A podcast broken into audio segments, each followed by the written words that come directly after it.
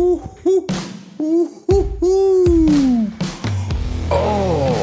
mm, love it. Love that song.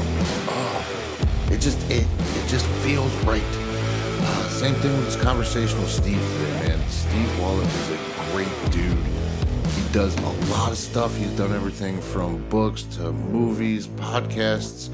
This guy's everywhere. He's been through some shit. He's a cancer survivor. Lost his dog, his wife, and his business all at the same time and made a movie right after it. And if you Google this dude, it's just his IMDb page is just ridiculous. Uh, plus, he told me everything that he was doing outside of what's on IMDb, and I couldn't even keep up. So, uh, the great thing about this conversation is it wasn't just about movies, we got into real shit. Uh, really had a good conversation with this guy, thoroughly enjoyed him. Please hit him up on social media, find him everywhere. Um, but for now, just sit back, relax, and enjoy the great Steve Wollett.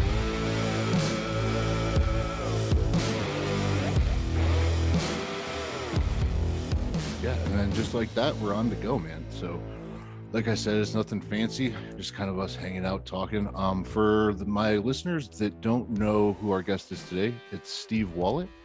Uh, Steve is all over the internet. If you Google him, uh, it's kind of hard to miss his face. He's on IMDb, so he's going to be blown up everywhere. Um, so I will go ahead and kind of let you, um, kind of let my listeners know who you are, what you're about, and um, kind of what got you here. Then I'm just kind of curious as to um, you have a movie coming out and kind of the origin stories of how you came to actually be the guy that produced a movie because a lot of people say they're going to do something it's just actually hitting that red button of record and then editing it and putting it out is a different thing so i definitely want to get into that so uh yeah i'll kind of hand it over to you for a few minutes and let you talk and i'm uh, i'm curious how this goes Okay, sounds good. Thank you for having me.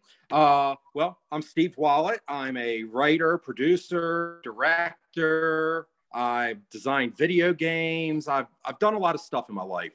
Um, ultimately, I we're here to talk about my movie to some degree. So uh, the movie got started because I was transforming my life. I was trying to reimagine who I am, trying to repurpose all of my energy into something new. And this movie was a good outlet for that. There's a whole story behind all that, which I'm sure we'll get into as time goes on. And I apologize for this dog, but the dog is trying to crawl in my lap right now.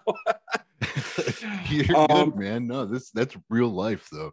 Yeah, there's Yeah. nothing nothing planned here. Like I wouldn't be surprised if my dog comes wandering behind me every now and then. He he likes to make an appearance whenever there's a camera around. I hear you. Well, um, I guess ultimately, uh, what happened was, uh, let me think. 2020, my my dog died. Speaking of dogs, and Mhm. uh, I was devastated. I mean, I, I love this dog more than anything in the world. And my wife and I, we were both grieving over the dog, and she got the flu. Her immune system was down because of grief, most likely. And you know, we didn't think anything of it. It's the flu. I mean, who who worries about the flu? You know and uh, after a short while she started to become unresponsive and we had to call 911 and they took her to the hospital and by the end of that evening she was in a coma and we didn't know what was going on i mean this was uh, january 31st it was the day that uh, the president was closing the border to china because of covid-19 we didn't know what covid-19 was but Right. look back on it, I do now, you know. And um, you know, she they put her on a respirator, and several days into it, um, I get a phone call that well, my phone is blowing up. There was like a hundred phone calls, and I had my phone turned off, so I didn't realize they were coming in because I'm there with my wife in the hospital. I didn't want to be bothered by anybody while I was in there. And when I finally started looking through the messages, I called someone back and they're like, dude, your store's on fire. And I'm like, what? And they're like, yeah, your building's on fire. The fire department's here, the police are here.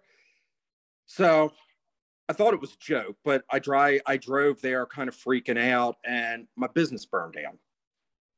You know, so I'm like, my wife's in the hospital sick, my business just burned down, my dog died. I felt like it was a country music song. I mean, I, I was just devastated.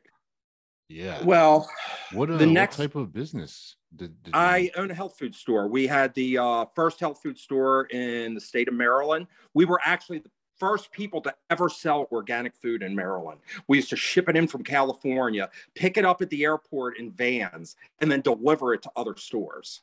That's amazing. I'm a I'm Yeah. actually I just applied for a grad school for a dietetics. And Okay. uh and so I live in Ann Arbor and we have a bunch of like really small little like shops like that and stuff. And that's kind of primarily where I try to shop. So that, that's amazing that you're actually trying to put out like really healthy organic food for the people around you. Well, our, our primary focus was uh was raw herbs, natural good herbs. We had over uh 750 different herbs in stock on any given day of the week. We had contracts with farmers all over the world and different suppliers. Uh, some of the herbs that we sold, we were the only people in the country that sold them. wow. Yeah. How did you source those? Um, my wife's father started the business in 71 and he established all the contacts and we just maintained the business after he died. That's awesome. That's, Yeah. yeah. No, that's really cool, man. And then, but then you find out that it burns down as your life Yes, is falling down. apart. How do you, what do you do after you get that phone Well, call and you show up I- that it's, I it's just actually put my life on hold. I was worrying about my wife at that moment, you know? Yeah. So I just put it all on hold. I'll let the fire department and the inspectors uh, deal with that mess while I went back to the hospital. And uh, the next day, the doctors came in and told us that uh, my wife had developed over 200 blood clots and was effectively brain dead. And Wow. I'm- well, what do you do then? You know, I mean, me and her, we had an agreement for years that if either of us ever got to this point, we would remove life support immediately. And how do I tell my kids that? You know, how do I tell my grandkids that we're going to take my wife off of life support? And, you know, it, it was a bit of a process, but we did it. And on um, February the 10th, she died. Actually, yesterday, anniversary of it, you know? And um, I'm sorry to hear that, man. yeah yeah so i mean it was uh it was rough i mean it was really rough and then i kind of fell apart after that you know i Oh, started yeah. drinking i was doing uh i was smoking weed nonstop just trying to not feel anything Yeah. Was it like, did, have you had like issues with uh, substances in the past, like alcohol and drugs or anything? Or i've i've never had um abuse issues i've experimented here and there in my life you know i mean even with this i i did it for a month and then overnight i just stopped. I made the just yeah. I, I- feel like uh after what we're into this five minutes after the story you've told me you kind of deserve a little time off of of some grief and some jack daniels. So that's Yeah. completely understandable. Yeah. I, I was living on bourbon, so it was um yeah it was a little rough. But but what the beauty of it all this is is look, this is all horrible. Everything I just described is horrible. But out of this, something really good came. I was sitting with friends, we were drinking, we were talking about life, and one of the conversations we had was about what are we going to be doing in 20 years from now when we are all suffering from things like dementia or other age related ailments you know we're gamers. What are we going to be doing? Are we going are we going to be uh, sitting in a nursing home playing a video game? Or you know or are we still going to have our dungeon and dragons game going on and stuff like that? And what Yeah. came out of it was we were all going to move to the same nursing home and we were going to play role playing games and our dementia would feed the role playing games feed the stories and as it fed those stories we'd become convinced that the doctors were some kind of nefarious cult or some kind of evil and we would go on a quest to destroy that evil and that's how we would end our lives you know on this grand quest in our dementia yeah so So I watched the movie. Um, the movie is is really good. It's at first I didn't think it was going to be something I was into with it being, you know, I to like I don't I haven't been kind of introduced to independent films, I guess, uh, as much. So it's more like what I get in is uh like YouTube content or mainstream media, not like the the news or anything like that, but I mean like, you know, what would be put out, you know, on a on a mass scale. So to see something from like an independent producer and everything, it was it was really good. Um, but as I'm watching it, I was trying to figure out like the story as far as how it came about. And the only way I could think of is it was just a bunch of dudes sitting around like smoking some weed, having a few beers, and thought that this would be a great idea. The next morning they woke up and actually did it. And and that's kind of what you did. so yes, that's pretty much it. It's, it's, it's uh, yeah, that's awesome. Yeah, so it's so I I we had this conversation and I wrote this story, right? And um after writing the story, I was like, what do I do with this? Do I try and sell it to like a big Hollywood company or something? And nobody knows my name. I mean, I've done a lot of stuff. I've worked on almost 200 films, but you've never heard of them, you know? And most people have never heard of them because the stuff I work on is all small productions. Right. There is this something big- that you've done like just in your adult life or were you have you always been into filmmaking as a kid? No, I got into filmmaking in uh, 2006 as a hobby. I had cancer. Oh, okay 2002 and after uh, getting cancer i decided i'm not going to think about the things i want to do. I'm going to do the things i want to do. And i always wanted to make a movie. So i found a local film that was happening and got involved in it and then another one and then another one. And it just kind of grew from there. Yeah. What uh what type of cancer did you have? I had uh, papillary and follicular uh, variants of thyroid cancer. They're both okay. very aggressive uh, cancers in males. All right. Yeah, that's that's a weird parallel because I right now I have cancer. Um and that's kind of what started this whole thing is it was getting really bad to where I I tried to cure it with a clinical trial um and it backfired. And so now I have uh, polycythemia vera and uh, fibromyalgia. Um, and so it's it has not been working out very well and so i ended up like barely able to walk wheelchaired out of the airport um, to go to the mayo clinic. And i was sitting there and i was just like you know if i'm gonna make it out of this i'm gonna do something you know? And then the next day i started the podcast. Um, i hit somebody up from australia um, and ended up interning with them um, for my career you know? And it, it's kick started everything into like me fighting and you know doing all these crazy things now and my friends around me are noticing this huge change and it's you know i had cancer before that but after that big crash the the change and it's hard to get people that don't have that to get that motivation to actually start going um, so to hear somebody else that actually you know kind of experienced the same thing you went through and now you finished it um, that's impressive. Yeah, that, that, that's very commendable. Well, do you know who Tony Robbins is? Yeah. Oh, yeah. Of course, I, I know who Tony Robbins so, is. around the time I got cancer, I won a trip with Tony Robbins. Okay. So, my wife didn't want to go, and I kind of forced her to go with me. And we went and we took this trip to California and we hung out with Tony for a week. And within four hours of meeting him, he had us walking on 1,000 degree hot coals in our bare feet. And I was like, this dude is crazy. There is something wrong with him, you know? But, you know, we were watching other people do it. So we knew it wasn't going to kill us, as terrifying as it was, you know? And his the entire week he spent was about telling stories of tragedies that people had had and how they turned their lives around. And I thought it was all hokey. I listened to these stories, I laughed, you know, I was like, yeah, whatever, you know. Yeah. But got cancer.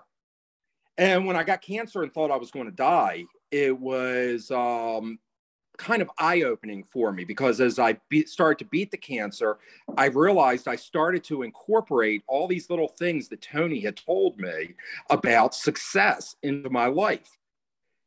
You know, and it was a little bit, it wasn't like all at once, it was a yeah, little yeah. thing here, you know.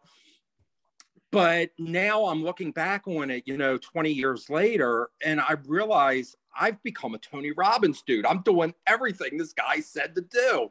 And not because he said do it, but because it made sense. Yeah, it's I I'm actually I needed to see exactly what it looked like. Um so I I googled like a picture of like the the Tony Robbins hot walk and yeah, there's just people in suits walking across coals that are clearly red hot. Does not look fun at all. How did he talk you into doing that? So what he did, uh, he gets you into this agitated state. He's like getting your energy up, you know, okay. where you're getting up and you're exercising and you're cheering and you're you're just you're just getting into this super hyper agitated state of mind where you feel like you can do anything. It's almost like uh, brainwashing. It would be a way of describing it, kind of like when I was in the military when they get you hyped up during basic training. And as uh, as he gets you hyped up, he then has people that are part of his team do the walk to demonstrate this is totally safe. Some of them pretty much run across, some walk across really slow. He shows that there's no trick to walking. It's just you'll walk across. It's it's simple. You just do it, and it's overcoming fear. It's you get into a hyper agitated state. You overcome that fear, and then you just do it because that fire only is going to hurt you if you stop and you stand on those coals. If you continue to move, you are not going to be hurt. Yeah, you might have a little discomfort on your feet, but you're not going to be hurt. Yeah. It's that's a good parallel for life. it's like I can clearly see why he's doing it to, you know, put it into your brain that you know, you can do whatever you want to do and just set your mind to it. Uh, and most definitely. The other thing that he uh, pointed out to us, which was really hard for me, was he said, It doesn't matter who's in your life. It would be your mother, your sister, your brother, your best friend, child. It doesn't matter.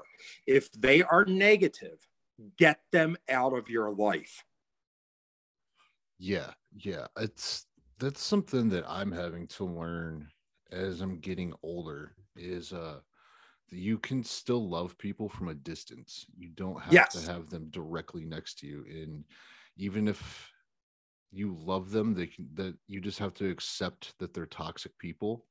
And I've had to kind of like go in like this swinging motion with some people, even family members, of like, I'll come in, kind of like see where you're at, check in, you know, like do like a little text coffee date or something like that. And then, you know, I, I gotta like back out um, and that doesn't mean that I don't love them any less or that you know it's just where I'm at and where they're at is not compatible for you know my mental health right now. That's something that I've never had to think about before cancer became real. Oh, yeah, that that's actually what you're describing is pretty much the way I am. It's um I have a very big family and I used to see people all the time in the family. But I realized certain people, when you see them, every time I'd see them, I'd walk away feeling bad, feeling my energy drained, feeling like, why did I go there? And then I'd start dreading going there, you know? Yeah. And um, when I made the decision to only see the people that I consider toxic on holidays, you know, like Christmas or Easter, you know, you see them once or twice a year it actually became enjoyable because now I'm seeing them so little that when I would see them, most of that toxicity wouldn't be there because they were just happy to see me. yeah, I wish I had that situation. I can't I can't agree with you on that one, man. I'm sorry about that. yeah. Yeah, it's not like that for me, but uh yeah, no, I completely understand what you're saying it's yeah it, i don't know it's weird how like when something really bad happens to you if you can just accept it and then it allows you to move on you know like i haven't fully accepted everything that's happening to me because i have to fight it every day and it, it's like right now it's worse than anybody around me knows. I just haven't told them yet um, just because i don't like sharing everything um, so it's something i need to work on. But as things get worse it's almost like if you can accept them then it it opens up another level to allow you to see it from another perspective. So you can like just go right around it and find something completely different you know? Um, i know it's a weird way of saying things but it's kind of like how i've been able to deal with stuff. It's just when you sit there and fight it you never really progress. And that is that up, you never end up making a movie of, of four old dudes sitting around a table so so yeah so you're sitting around you're getting drunk with your buddies you think this is a great idea and uh you've made some films before. Um i actually like i have your stuff up right now and you you have quite a bit of stuff out.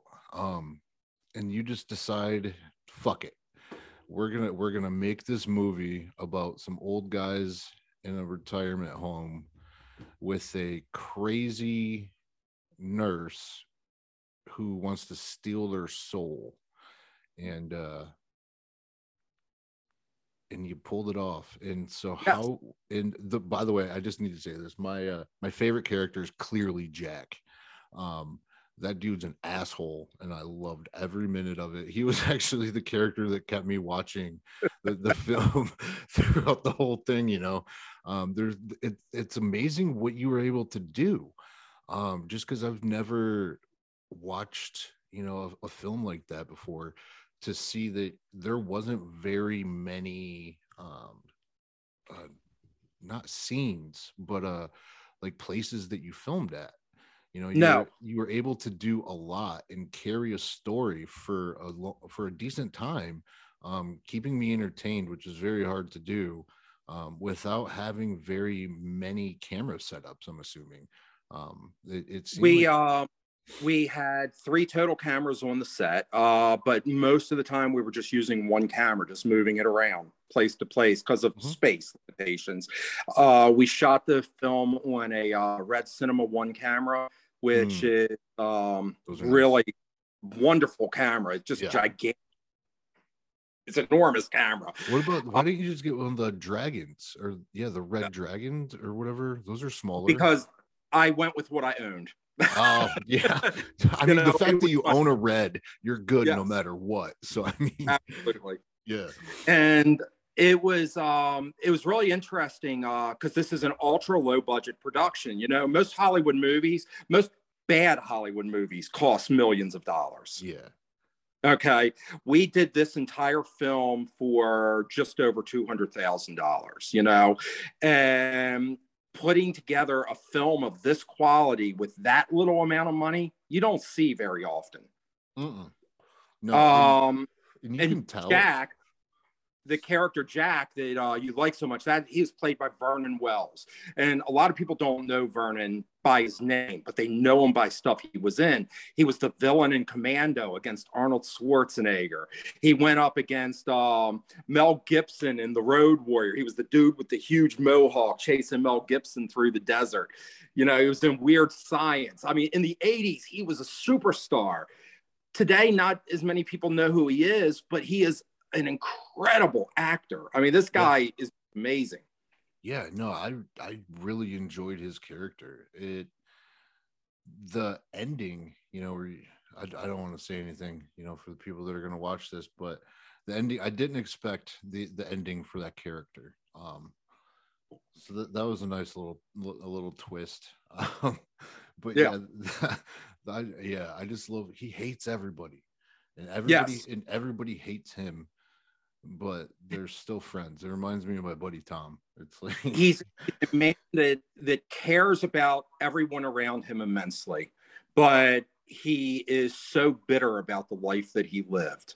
Yeah. That he's become an alcoholic and that bitterness just through everything he does, unfortunately.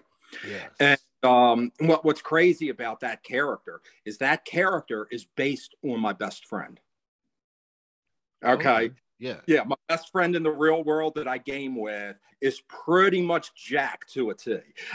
yeah. It seemed like when as you're watching it, like it it seemed like some of those things were personal. Uh not like the the individual jokes or anything, but just like the banter between the characters um, reminded me a lot of like between me and my buddies. So you could definitely tell that there was some personality behind it, and those scenes weren't written in a boardroom with you know some karens and chads you know that, that, have to get it passed through a ton of filters so um, so in in the movie there's a african american gentleman played by um, brent moore gaskins um, and brent he's also another really good actor but the character that he was based on was my friend corey scott. Corey died of covid in july when we were making the movie. Wow. Yeah. So I mean, it was, you know, and Corey Corey was one of my dearest friends. I've gamed with him. Uh, we gamed together every Friday night for the past 25 years, you know? Right. How are you getting through this mentally? I mean, like, it doesn't seem like anything is going without getting a speed bump in the road. And you're just you're just pushing through. You know, a lot of people but, would turn into a jack and start drinking consistently, you know, and not want to and not want to get out of that slump. How are you pulling yourself out of this shit? Uh, staying busy. Uh, I write. I work on uh, movie stuff. It's it's just staying busy. It's don't sit around and mope. Don't sit around and contemplate the bad. Instead, focus on what you're going to do tomorrow. What is what is it that I want to succeed at? What is my bucket list? All right, now let's start checking off the things I need to do to make that bucket list happen. And by constantly moving forward, the biggest reason why we why we fail at anything in life is we fail to get up off our ass. Yeah. Okay that's the biggest reason that we fail. You need to first get up, put that foot in front of you, and keep moving, and do not stop moving until you get there. Yeah, it's crazy how you can just get up if you show up for anything. Some shit will happen, you know. Um, I'm not saying every single time, but you're gonna learn something from it. For for myself, when I got out of rehab coming up on uh, four years ago, and when i left i didn't know what i knew what i wanted to do i didn't know exactly how i wanted to get there um, so i just looked up a dietitian online um, found one um, looked up her boss and then looked up her boss emailed her and emailed her every day for like two or three weeks until she had a meeting with me and then i just said that i just needed i just wanted to help show up i want to learn and she ended up letting me intern uh, throughout this program with zero idea that I was like only 90 days clean out of rehab. Um, but just kind of like that forced me to clean myself up faster, you know, and get out of my comfort zone very quickly. Um, to let me know that I could do this, you know, because if I just sat back and waited for somebody to show up or just did the bare minimum, then I would only expect to get the bare minimum back and no one's gonna fucking show up. Like if, if your dreams are your dreams and if you don't go after them no one is going to show up and hand you a plane ticket to go do what you want to do. And that's something that you i had to realize very very quickly that you yeah it's that mentality of not wanting to get up and show up because just that action of just showing up making the phone call doing doing the thing has always worked out for me even if i haven't gotten something in physical return the lesson that i've learned from that is is greater than any college course that i've been able to take I, I can completely see that. A few years back, I wrote a book called uh, Steve Wollett's Manual of Manliness. Okay. okay. And I know it's a kind of funny sounding name, but I wrote it for young men that don't have a father.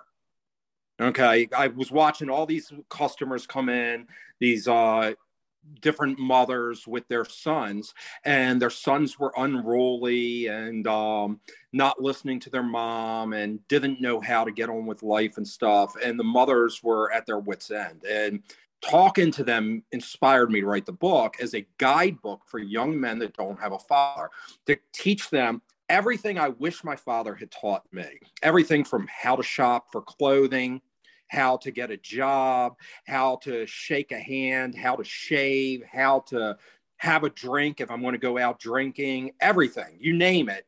There was advice in there for all of these aspects of life. And you, what's it called again?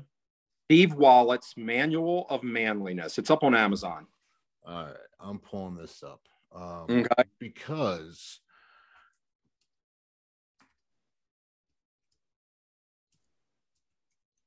My wife always told me about the book. The book was really written for men and women, but I was targeting it to men.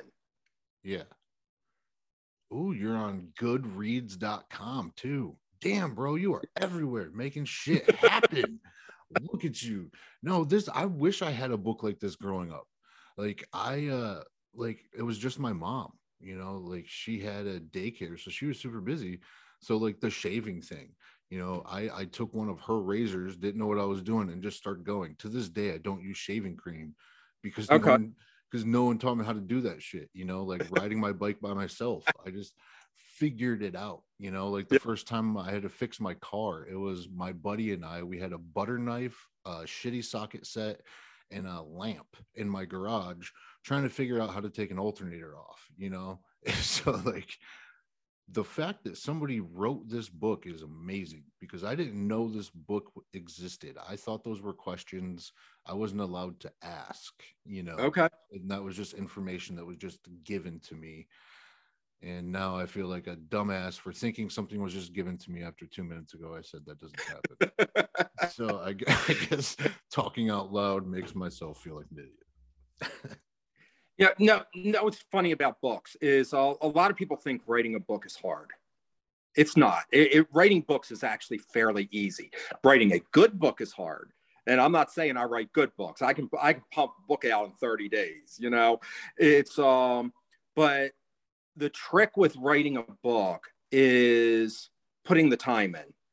Set a schedule, and you put the time in an hour or two every day. Just write and then after you got it all together then go back and organize it you know it's it's a simple process most of us are not dedicated enough to our dreams to put in an hour or two into our dream every day whatever that dream is yeah i think that's the big word is the dedication you know and and a lot of people will look at things and have that it must be nice mentality and you know they see the nice car but they don't see the work that you had to put in to get that nice car or the story behind everybody.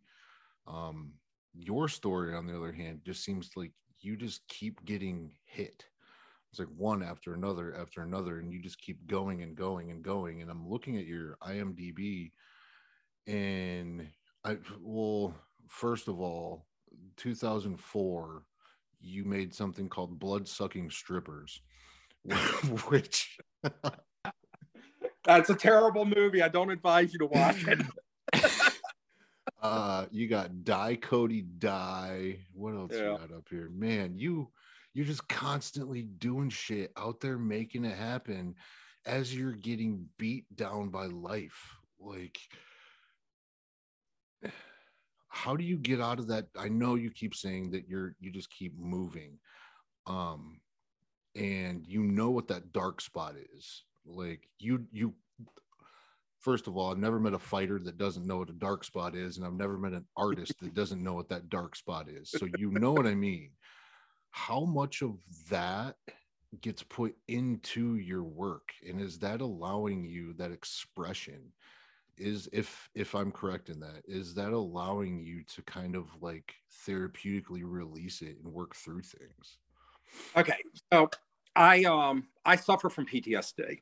Okay, I have uh, pretty severe PTSD, and that is something I've been coping with for most of my life. You know, it's um it's constantly in the back of my mind, uh, gnawing at me. Yeah. You know, is that from childhood trauma or yeah, childhood Oh. trauma. I was diagnosed with PTSD while I was uh, still a student in school. Mm, Right. So many years ago. And then other incidents over the years have just compounded that, right. you know. But one one of the things that has always helped me to cope is having a very morbid, dark sense of humor. Okay. I've learned to laugh at death. Like uh, back in, when was that? I guess it was 2003. My wife went in the hospital with a um, autoimmune disease where her body was eating its own platelets. Okay. So she was bleeding. Yeah, she was bleeding through her pores, through the roof of her mouth. It looked like rain just dripping out of her mouth. Okay. I mean, it was terrifying. Um, it turned out that that was an environmental toxin. And once we figured out what the toxin was we were able to reverse it. Thank god you know? But when she was in the hospital they had her in an isolation wing. They were telling us she probably wasn't going to live and she wasn't allowed any visitors except for me. Like we couldn't even let our children come in because they were afraid that her immune system was so weak that it would kill her. Okay? The entire time that she was there we me and her sat in that hospital joking about death the entire time. The whole family when when they come and be talking at us through the glass window and stuff they would be so mad at me because we were joking about death in there. But we both had the same view. If you can't laugh at tragedy then that tragedy is going to destroy you. Yeah. You have to be able to laugh at it. Life is horrifying. It's always going to be horrifying you have to be able to find some kind of joy in life. You have to be able to reach inside and find that thing that makes life worth living. You know? How did you get the balls to uh to to pick that thing? You know, I mean like obviously yours is a creative expression, creative output um of like multiple, you know, um areas. Um how how do you get the balls to express yourself? I sometimes so, even be i have trouble expressing just being happy you know like you're because what you're explaining is like you're either a very very dark comedian um like robin williams um and this is like your way out or you're like you're hiding from something you know like it it, it kind of seems like it's always one of those two parallels but for somehow you've made it in the middle to where you've been able to still keep your sanity through all this or am i wrong? Are you crazy no, you just don't know it? No no you got it. It's uh so okay. When i was in the army i had this guy uh drill sergeant briggs and god i i hated this guy. He was he was the the meanest most horrifying person i've ever met in my life. But something he told us has always stuck with me. And I really am grateful to him for giving me this piece of advice when I was 18 years old. He said, Look at the man to your left and look at the man to your right. If they are not better than you, move. Put a man to your left and right that is better than you, that you aspire to be. Okay. You surround yourself by people that are better than you and you will always become a better person because you will try to become as good as them. Yeah. And when you get to the level that you're as good as the person that inspired you, find someone new that inspires you more. And you continue up that ladder. You constantly elevate yourself by surrounding yourself with people that make you better. Yeah, that's I love that. There's a uh there's cool story by Steve Harvey uh to where it's not really a story he does a lot of inspirational type things uh he's been homeless quite a few times uh divorced a few times lost everything and now he's obviously who he is and uh he talks about uh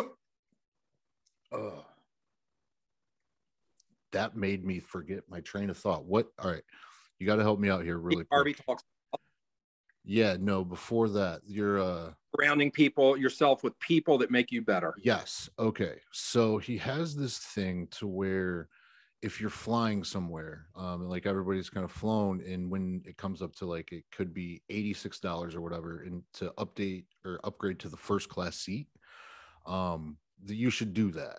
You know, even if it pushes your budget a little bit and like it puts you kind of outside of your comfort range financially or whatever, it's something that you should invest in yourself in doing because then we as humans are naturally lazy we want to be comfortable And so if you can introduce your psyche and your body into a new level of comfort, you're going to try to find a way to strive to get back to that.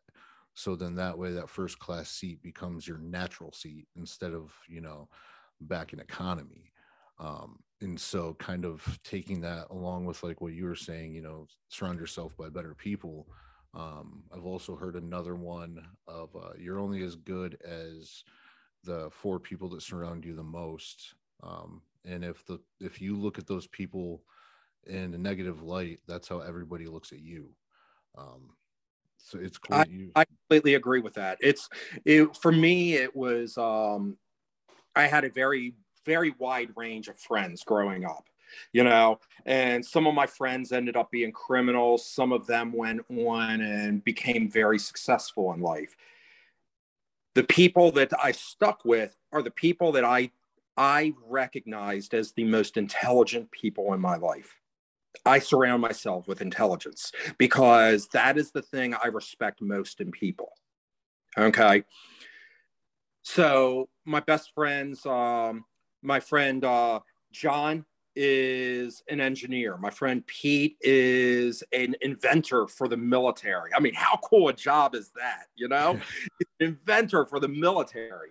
Um, my my friend Corey, who passed away, was a computer engineer.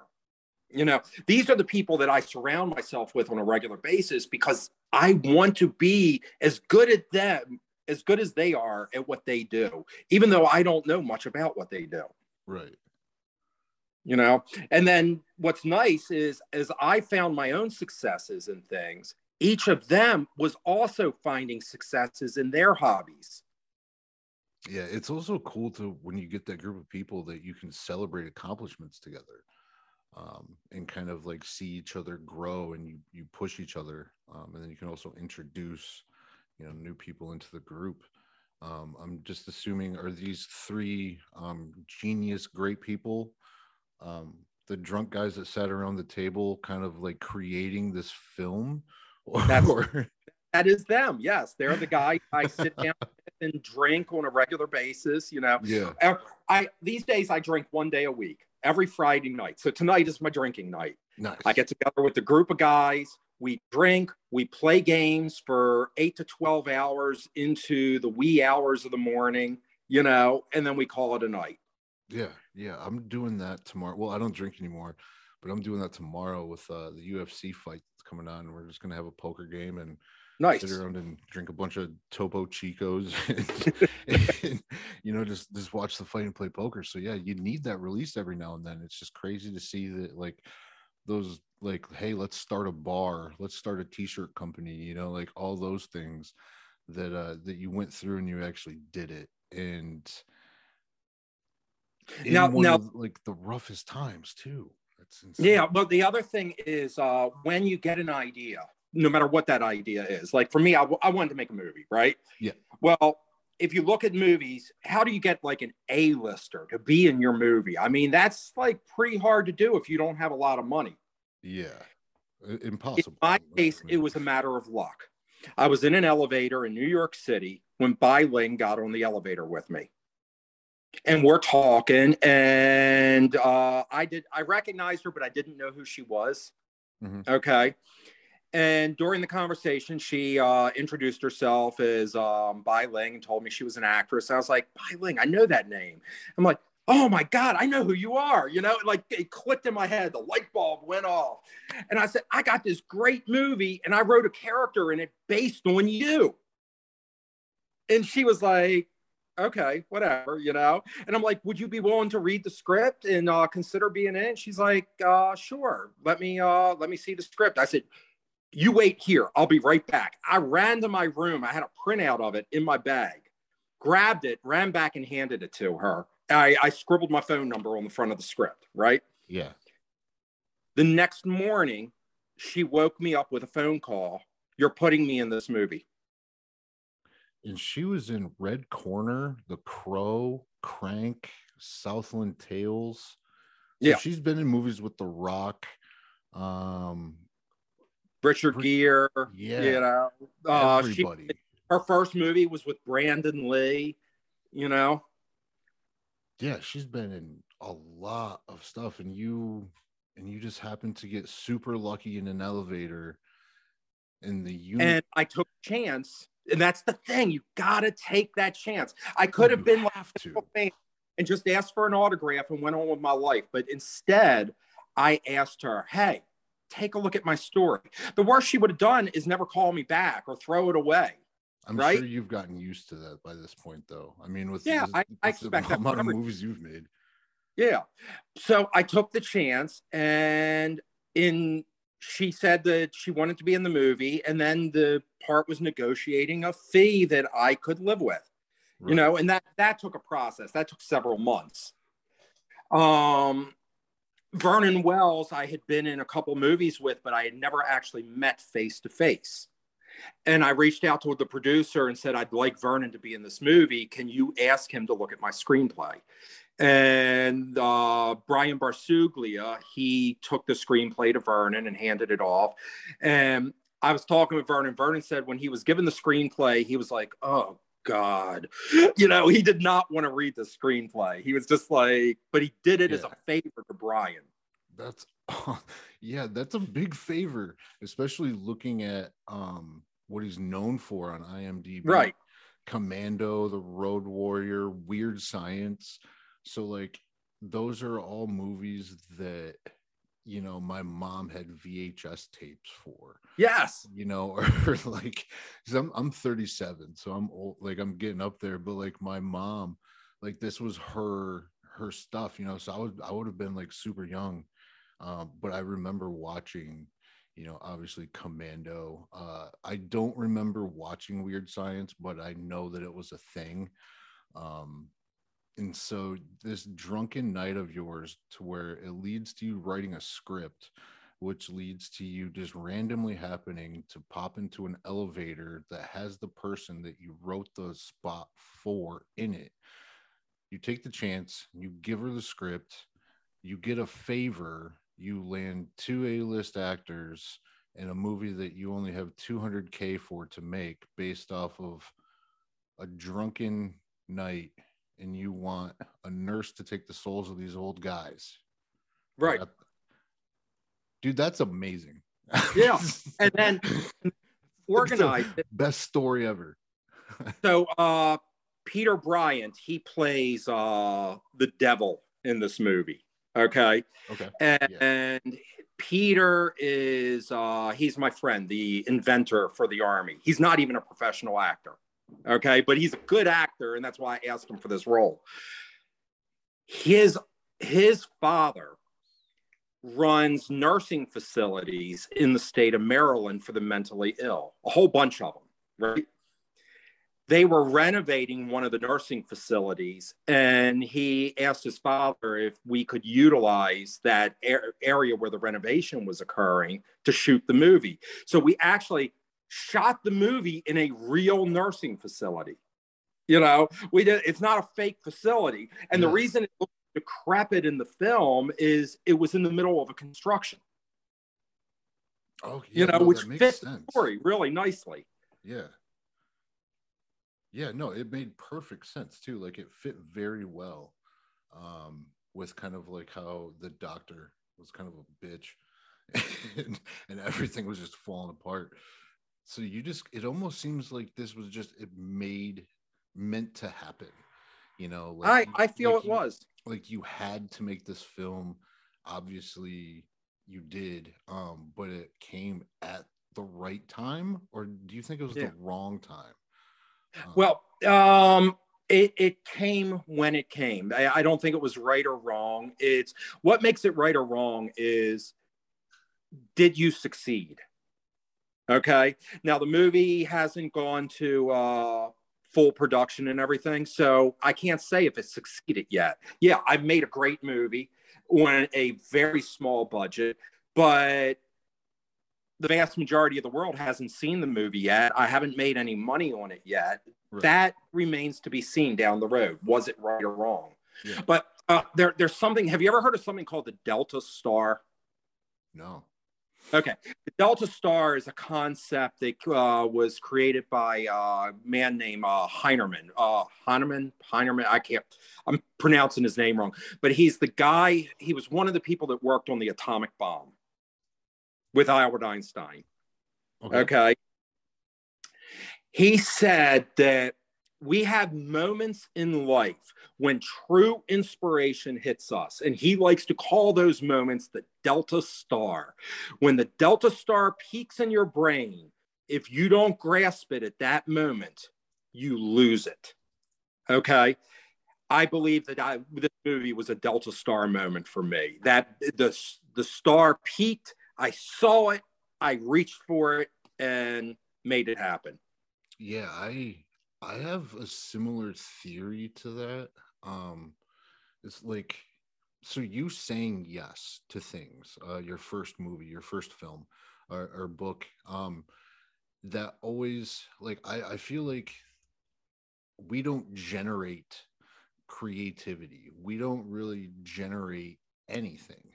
I feel like uh, we are kind of just the antenna. We're just the receiver of all of these ideas and we just have to be open to them. Um, as soon as you say yes, and that becomes your idea, it's now your responsibility to take it on and use it.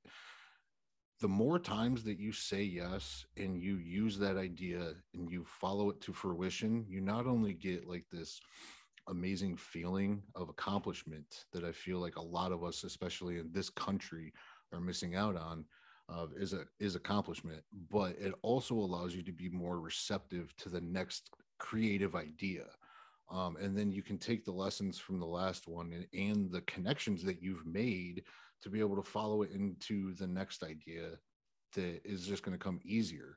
And the more times you say yes, the more ideas just keep coming in to where it just becomes that becomes the thing that you now do.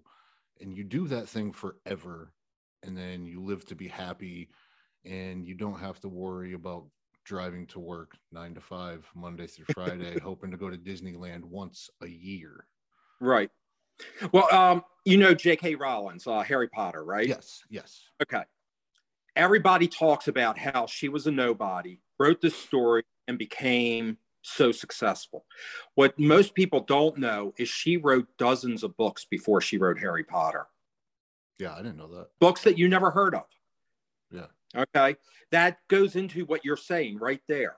You have to keep putting in the work. If you don't put in the work for success over and over and over again, you will not find it unless you're that rare person that got lucky.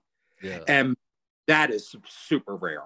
Yeah. I feel like a lot of us are just looking at life from that Instagram filter of yeah. only seeing the end result and so with that it's so far away that starting doesn't even make sense because putting yourself out there is already hard enough to do especially with what you're doing um do you well you have to you have to have um you have to have skin of steel you know against criticism no matter if you're going to do something creative write a book make a movie paint a painting whatever anything creative half the people that see it are going to hate it and half the people that see it are going to love it.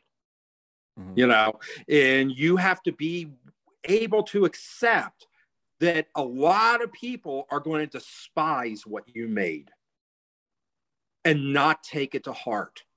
Um, what's her name? Um, Salma Hayek I read an article with her years ago where she said, I never read reviews about myself. And I was like, why?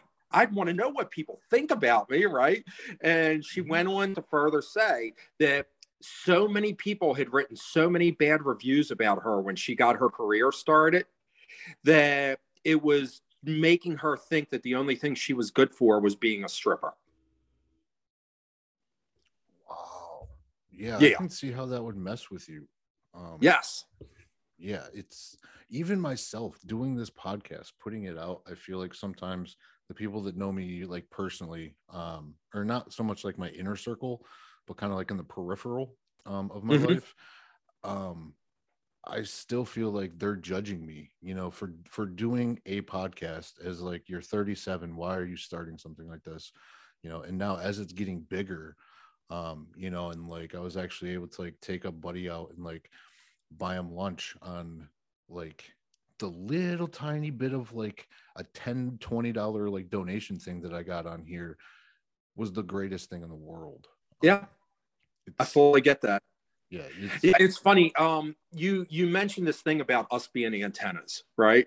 Yeah. uh have you ever read the uh the borneo monkey study or ever heard of it i may have heard of it uh not by name. Okay. So check this out. They got these monkeys in, on one of these islands in the borneo and they're studying monkeys on a bunch of different islands but the monkeys have no contact with each other whatsoever okay? There's miles of ocean between each of these clusters of monkeys they're studying. And on one of the islands a monkey figures out how to uh, crack open this log and get these um get this food out of this log using tools. Okay? Okay is this now, where, first uh... i've ever seen these monkeys use tools of any type and it happens on this one island and they're like wow this is so amazing. I think i With, saw a picture. what's that? I, I think i saw a picture of uh it was like i don't remember orangutan or something with a spear okay. Okay. Is that kind of what you were talking eh, about? It's along the same lines, except this was they had figured out how to use these sticks to get down inside the log and fish out the food that was living in there, fishing out the bugs basically with sticks. Oh, okay. So they're pretty okay. much in the Stone Age right now. Right. But the monkeys on this one island figured this out. Okay. And they'd been studying these monkeys for more than a decade. And this was like a new thing. It just happened almost overnight. Really? Right. Okay. Within a month, every single island, the monkeys figured out the same thing. And they had no contact with each other. No contact whatsoever. And now it's part of that monkey's culture to use these sticks to fish food out on every one of those clusters of monkeys. This is this this goes to show that we are antennas that the ideas of the universe are out there and we're all receiving. This is why um, i theorize that you have um, you ever notice 20 people all come up with the same idea at the same time all over the world but only one of them succeeds at it? Yeah. And that that happens. That that repeats over and over again because we are collectively sharing the same stream of information whether that's quantum energy or the Akashic record, whatever you want to call it, whether it's divine, who knows? Whatever it is, we are all in tune with it. It's like, what do you do with that? Do you follow those uh, moments of inspiration, those lights when they go off in your head, or do you go, oh, that's a cool idea, and then go out to dinner with your wife and forget about them by the evening? Yeah. How do you start that though? Have you always believed kind of like in this crazy ass antenna theory of mine to where like you say yes, or have you been scared since the beginning? Or like were you a creative child, I guess is kind of um I'm going with this. Like, did you start off just being okay putting yourself out there and you know doing i i have always had a lot of bravado. I've never been afraid of stepping in front of a crowd or just expressing myself uh as that? a child that got me into a lot of fights is you know? real confidence or is that like a false like confidence like look at me type thing or is that like is that really who um, you are? it's more it's probably a little bit of both. I mean i'm confident enough i'm not afraid of rejection that's that's you know thing. a lot of people yeah. are terrified of rejection. I'm not afraid of rejection. You know, uh, th- just give you an example. Uh, I remember I was in high school and we're walking along um, on a road, and this pretty girl walks by on the other side of the road, and uh, my friends are all going, "We should go ask her out," and I'm like, "Yeah, one of us should go uh, see if we can pick her up," you know, and they're all, you know, trying to get up the courage to do it. I'm like, why are we standing here trying to get the courage to do it? I walk across the street and walked over to the girl and I'm like, hey, how are you? And she's like, hey, what's up? And we got to talk. And I said, do you mind if I try to pick you up? And she's like, sure, go ahead. And I leaned over and threw her up on my shoulder. And I immediately put her back down. But I did it as an expression. I asked her if I could pick her up. I picked her up. I sat her back down. you know. now, obviously, that's that. Looking back on it, that was horrible. I should have never done that. Yeah. But I ended up getting a girlfriend out of that. Me and her still talk today. Really? And she's married kids. We became really good friends out of that brief momentary interaction because I wasn't afraid of rejection. Yeah, I like to look at humans. it's, weird because like I say humans um as if I'm different. But sometimes I'll have this perspective of like looking down, you know, like looking at everything and just literally looking down and you can see people like in these little boxes that are only separated by like wood this thick and like as you're walking down the street it's just all these humans all the same thing and mm-hmm. zero interaction. It's just all straight looking at the phone. No one wants to communicate with anybody but all they're doing is trying to look for communication and as we do this we're missing opportunities where you know there's just thousands of stories just walking by us every single day. And if we could just stop and maybe interact with one of those stories every now and then you know like it might propel us into those relationships those successful circles to be able to kind of like push us to do our thing. Um yes. yeah. They another another aspect of um what we've been talking about here is our fears can really hold us down they can weigh us down you know it's like if i'm afraid to go talk to somebody I missed an opportunity to form that connection. If I'm afraid to apply for a job because I don't think I'm skilled enough for it, I may have just missed the opportunity to get that job. Yeah. You know, you have to you have to put your fears aside. I mean, a reasonable fear, you know, I have a fear to walk through a fire. That's a reasonable fear. But having a fear that someone's going to say no to you, that is not reasonable at all. Yeah, I have this weird fear of a. There's a term for it, and I forget it all the time. Um, to where I just feel like I don't belong there. You know, like uh, they're gonna find out who I am, and uh, I'm a I'm a fraud.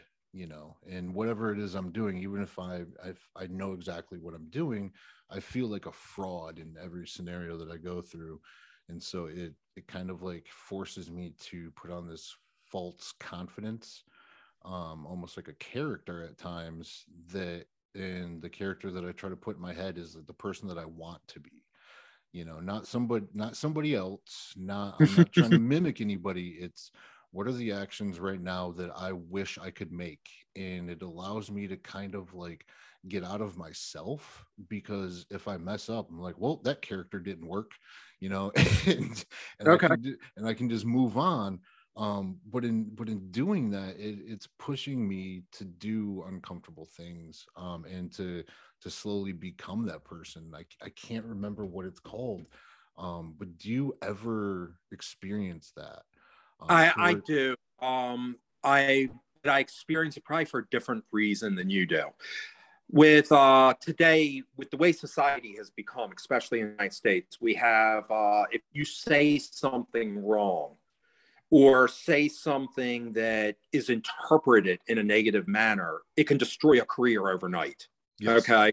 Uh, if you say, um, uh, just as an example, if you say this politician did a good job today, half the country is going to jump on you as being horrible for even supporting them and the other half is going to be like yes did you know but then you the next day you say it about another politician it you can't have both sides in modern society. It's your one side or the other. Mm-hmm. And I'm a middle of the road guy, you know. So for me, I have to bite my tongue more often than not because I'm afraid that someone will misinterpret what I'm saying in a way that's negative. Yeah, it, it's hard, especially once you hit that red button and and then you hit publish that doesn't go away you no. know like it it just it does not go away and it's something that people aren't actively thinking about like i made a video um i was experimenting with youtube um to try to like figure out how to do it how to edit stuff and just actually publish some videos and do it myself and i made a video on like uh, medical marijuana and what i was using to kind of like help me through like the dark period um of pain instead of taking opiates i chose to do that and um it just didn't sit right. You know, like it, it I posted it and for some reason it just didn't feel right. Um, you know, not that the video was bad or I was worried about judgment or anything. It was I didn't feel comfortable putting my name behind something, you know, like that that I wasn't a hundred percent sure if I wanted to support other people trying it. And so okay. I pulled it off. Um, but I still got questions about it. You know, I still got uh, a YouTube thing saying that it was gonna be demonetized because it was a, you know, whatever, talking about marijuana and stuff like that. And so it but that stuff doesn't go away you know somebody's seen it um you know it's in your case you're putting out you know films that have you know i'm, I'm guessing financial backers at some points you're obviously putting a lot into it uh, time money effort and everything.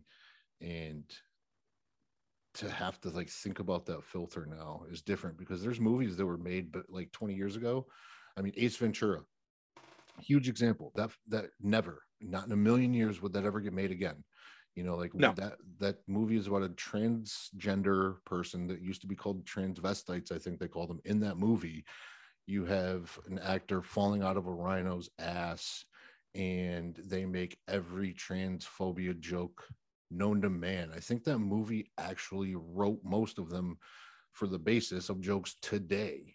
So and you can't do that now. How are you kind of as a filmmaker like putting yourself out there with that risk? Because especially like this is even controversial to say um you're a white man so anything you do is going to be looked at a lot more um controversial right now it seems to be. It's like everybody you can't do anything on public unless you've gone through at least a hundred filters and then you're still going to get hit by somebody um, how are you dealing with that as a creator um, and as uh, a man I've made the tremendous amounts? I made the decision that I'm going to be me. If that offends people, that offends people. I grew up in the 80s where you could say anything and do anything uh, because it was your right to speak and say what is on your mind, even if that is offensive you know and if someone takes offense to something i say and they bring it to my attention i will adjust my conversation for their benefit out of courtesy to them but it does not change the fact that i'm still going to say and be myself it was really interesting i went to ukraine in um, uh, July of 2020. I spent the entire month there. I was out there trying to work on a film project. And when I went to Ukraine, I got off the plane, and the first person that I talked to was extremely rude to me. And then I get to the hotel, and the person at the hotel was extremely rude to me. And then I went to a bar, and the bartender was extremely rude to me. I'm like, man, why is everybody being so rude to me? Well, after a few days of being in Ukraine, I came to realize they're not being rude. They're just expressing themselves without the fear of society judging them. And it was so refreshing. After I was there for a few weeks, seeing this on a regular basis, people expressing themselves, saying stuff that was offensive or non offensive in the same conversation, and not worrying about the judgment, criticism, or attacks that they would have suffered here in America for the conversation.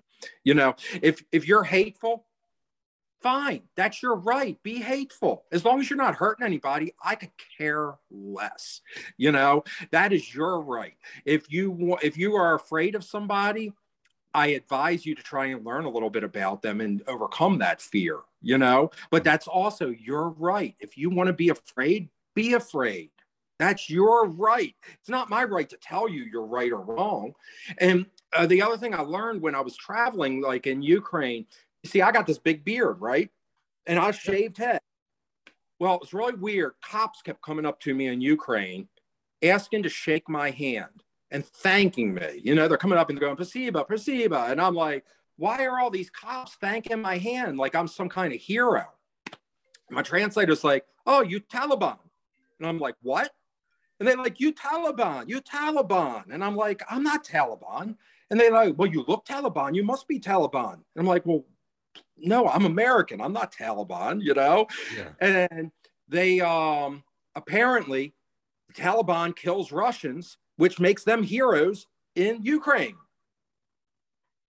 I mean, it was like I was being treated like a rock star everywhere I went because people thought I was in the Taliban. you know what I mean? It was just crazy. All right. Yeah. That's Yeah, not going to happen So here. it- That's oh, the, the other thing was though is I traveled because I also went to like Belarus and I went to Germany and I went to Amsterdam. I went to a bunch of places. Yeah. But as I was bouncing around to these different places, things that are considered bad in America in other parts of the world are considered good. Cultural differences. We we we constantly talk about we have to respect other people's cultures until that culture disagrees with something that we accept as a core value of being American. You know what I mean? yeah. It, um like uh when i was in india uh, a number of years back the uh there were 12 and 14 year old girls and boys getting married that's crazy in america i mean right Yeah. Yeah. How much time you got? You got a little bit more time? I'm, I'm I want I want to Uh, dive into i i have about 45 minutes and i'm gonna have to go Oh, okay. Yeah. No. so we got plenty of time Yeah, I won't even keep you on that long. I uh no, the yeah, you going through this process of making this film, right? I want to I want to Okay. get back on track to this film for just qu- a quick second. Um I love this conversation by the way. Um going through and and I'm not talking about the filmmaking process, but the Okay. logistics of getting it out is I don't even know what that's like. I'm only assuming it's extremely stressful. Um, It- it's of- terrible. Of, of putting like you put the actors together. Um, you got like some big names, you know, getting just the permit, everything, and you're going through all your shit. And then now you're going through this whole process of putting the movie out. What does that look like? You know, Okay, so as an independent filmmaker, getting distribution companies to look at you is almost impossible. There's a couple independent distribution companies out there, but most of the distribution companies don't have really good records for paying you when you sign with them. You want to sign with one of the better companies. So the trick is to go to film festivals and hopefully get into one of the big 10 there's like 10 film festivals that are considered the uh the best of the best you know like being number one. or sundance you know? Oh yeah, okay the ones the ones that everybody knows. Yeah, yeah. okay if you can get your film into any of those 10 you will probably get offers for a distribution deal from one of the better companies. Otherwise you have to either hire a broker to take your product to these companies and try to sell it for you, which means you're losing money, or you got to win lots of small festivals and then go to them and say, Look at me, I got a great product here. A lot of companies won't even consider you if you don't have an advertising budget. So let's say it costs you a quarter million dollar to make the movie. You better be willing to spend another 50 or 100 or 200,000 just on advertising, or they're not even going to look at it. Wow. Yeah. Where do you get all this money? you. You find investors, you find people that believe in you enough to give you the money for a percentage of whatever the product's going to make. And that that is difficult because now, now you have to sell yourself to people. You have to go out and find people that have money and say, hey, look at me. I could I got A, B, C, and D here. All I need is F to be successful. So wait, you- wait, wait, wait. Like- you, you've told me that you've basically gotten the shit sandwich handed to you every other single week, and yet you're still going into these meetings and getting people to give you money for a film based off of you. How are you holding your shit together to be able to do all this? it's it's it's like drug addiction. When you're addicted to the drug you uh you keep mm, saying i want to get off it. I want to get off it. But you keep going back to it every night. Like just one more dose. It won't matter. You know what i mean? Yeah. okay success is the same as breaking drug addiction. It's making the decision that you're not going to let that crutch drag you down. You just have to make the decision. It's not going to it's not going to impede me. Okay? So mm-hmm. I get up every morning, I think about the bad stuff, and then I squash it. I squeeze it into a ball and I put it away. Just shove it to the side because I have more important things to do than to sit there and wallow in that misery. Yeah. Because if I if I give into that misery just a little bit, that day's ruined. It's gone. Oh just yeah. Try.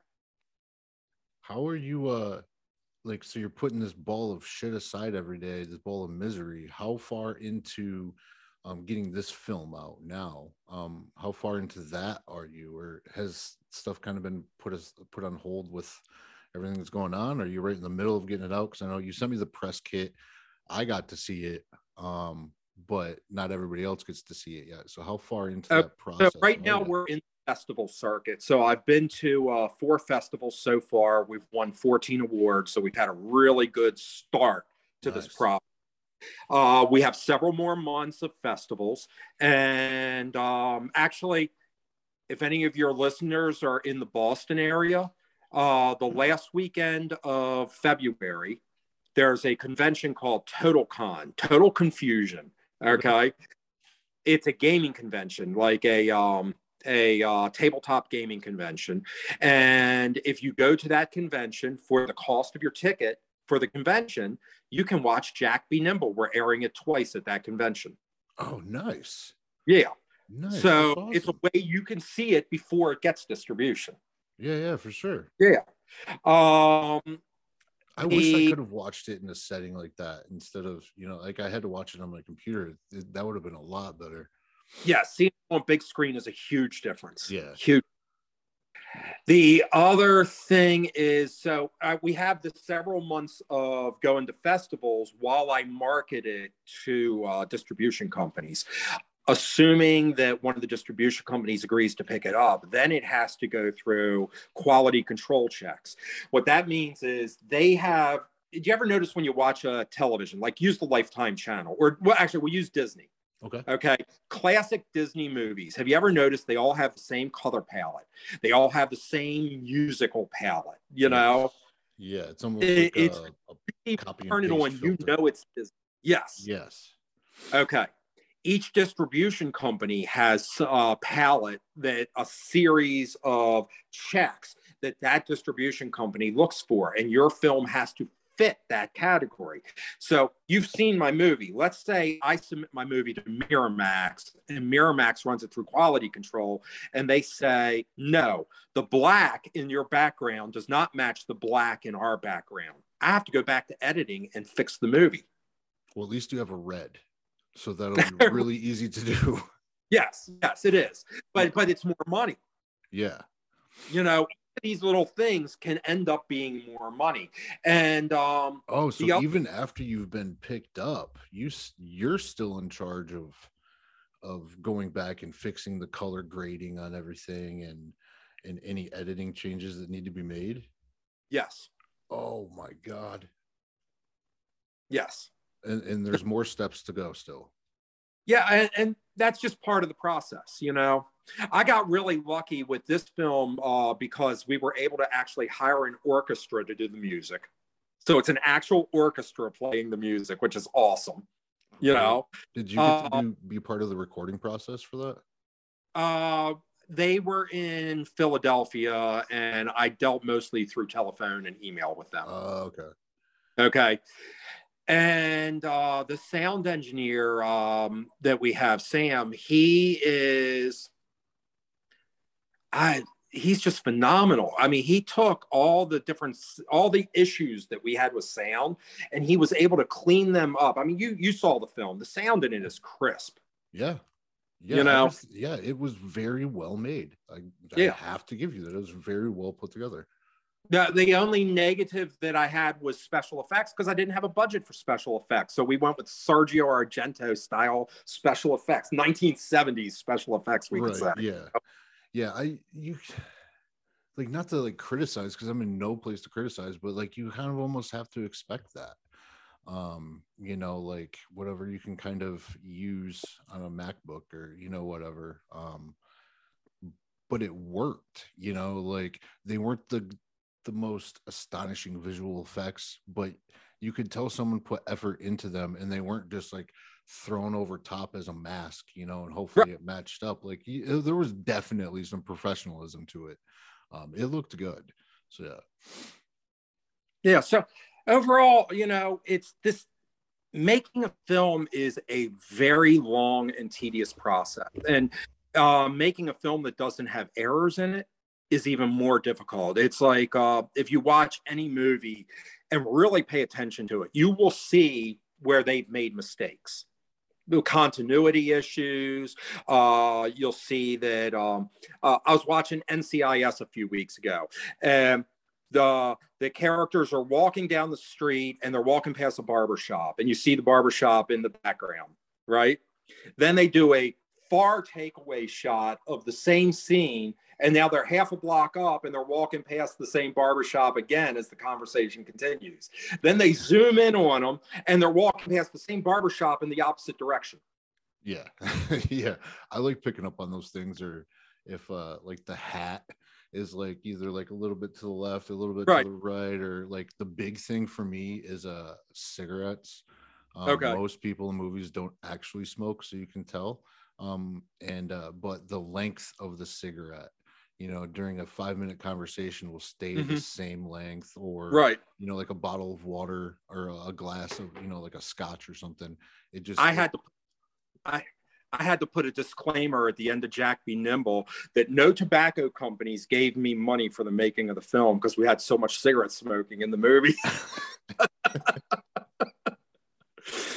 yeah, it, it, worked out though. I don't know. I, I really enjoyed that film. I it's actually kind of inspiring me to go out and search to try to find more independent films just because I'm so locked into only like what's consumed by like Netflix and things like that that the the content that I want to consume isn't readily available anymore. So I I appreciate you just even being on the show and kind of introducing me to another media, you know, for me to go to go find my interests in. Um, I know I've had you on here a little bit longer than we anticipated. I've I've loved our talk. I'm probably gonna have to hit you up again, um, get you on some other time, and I definitely want to see what happens to this film. So keep me up to date um, on everything. I, I definitely want to know how where this is being produced or not produced, but um, you know, kind of put out to the mainstream. You're gonna have to let me know so I can let everybody yeah. else know as well. Well, I um, we're friends on Facebook, right? Yep, yep. So you'll see I do updates on Facebook pretty regularly, and that'd be Perfect. the easiest way to keep track of things. Right. Uh, How else the, can people get a hold of you? Um, not just myself, but like the for all of my listeners to kind of get a hold of you and maybe even be in your next film. Who okay, knows? so we have um, you could go on uh, Facebook at furiousnerdproductions.com or Facebook at um, at Jack Be Nimble the movie you can find me on Instagram at Steve Wollett. You can find me on Amazon. Just look my name up. Where else? I guess uh, my website is Furious Nerd Productions. Oh, I also am a fashion designer, so I design shoes. If you go to stevewollett.com, you can look at my shoe designs. They're all inspired by uh, nerd concepts and themes, Italian made, handmade Italian leather shoes. Yeah. Really? Uh, yeah, I'm actually wearing a pair right now. SteveWollett.com. Yeah. All right. Yeah, so I mean, I'm I'm and like you said earlier, if you Google my name, I'm all over the internet. Yeah, yeah, hundred percent. Sweet. All right, man. I uh I know you got a big trip coming up. You got to take off here in about half hour, 45 minutes. So I'll go ahead and get you off of here. Um, I'm going to put all the all your try to find everything that you're on online, and I'll put it down below um, in the show notes. Um, I can't thank you enough for coming on the show. I I've learned a significant amount. I'm going to have to go back and listen to this again because I feel like there's just way too much information for me to process all at once. great conversation. Yeah, I, I thoroughly enjoyed it. Um, for everybody that's out there listening, definitely go check this dude out. Um, great guy. Going to be talking to him again. And uh, yeah, thanks again, Steve. I appreciate you. Certainly. You have a good day, man. Uh, you too. Got another one, folks. We got another one and another one.